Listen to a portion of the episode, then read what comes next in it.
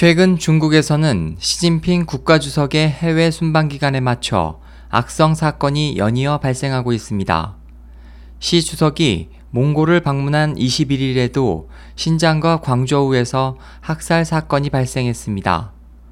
외부에서는 이 같은 사건이 중공 고위층의 내부 투쟁과 관련이 있을 것으로 보고 있습니다. 장쩌민 파벌의 부패 관리들이 숙청됨에 따라 그 일원들이 시 주석이 국내에 없을 때에 맞춰 의도적으로 사건을 일으킴으로써 시진핑 진영과 은밀히 맞서고 있다는 것입니다. 21일 오전 몽골의 수도 울란바토르에서 엘벡 도르지 몽골 대통령과 만난 시 주석은 알탕 후야그 몽골 총리와도 회담을 가진 후 몽골 국회에서 연설했습니다. 중국 지도자의 이번 몽골 방문은 11년 만에 처음으로 기초시설 건설 투자와 몽골의 광물을 중국의 텐진과 다롄 항구를 통한 수출에 대해 합의가 이뤄졌습니다. 이날 오후 5시경 재건축 중이던 신장 하미 기차역에서 원인을 알 수 없는 대형 화재가 발생해 약 600평방미터의 면적이 잿더미로 변했고 6시 40분경 진화됐지만 다행히 사상자는 발생하지 않았습니다.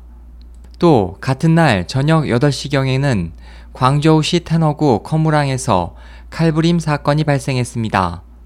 현지 보도에 따르면 한 남성이 무차별적으로 칼을 휘둘러 행인 8명 중 6명이 중상을 입었고 이들은 병원으로 옮겨져 치료를 받고 있습니다.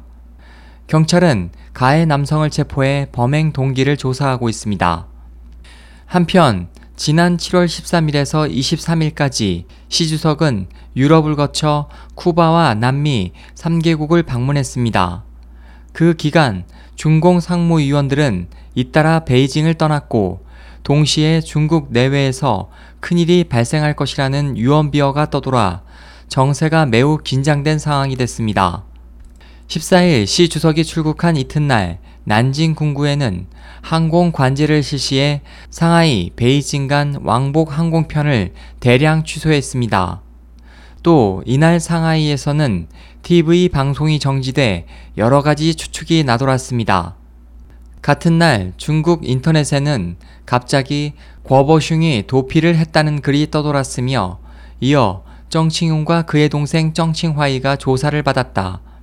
쑹주잉, 장쩌민의 정부로 알려진 인물이 체포됐다. 자칭린이 내몽골에서 체포됐다 등 많은 부패 고관들의 체포 소식이 쏟아졌습니다. 또 7월 21일과 22일 상하이 홍차오 국제공항에 많은 항공편이 취소됐고 다른 대부분의 항공편도 모두 연기됐습니다. 중국 언론들은 난징, 선양 등 6대 군구의 부대들의 실탄 훈련으로 항공 관제를 실시했으며 일부 공항은 26일 동안 장기간 지연돼 상하이 베이징 간 왕복 항공편이 대량 취소됐다고 전했습니다. SOH 희망지성 국제방송 홍승일이었습니다.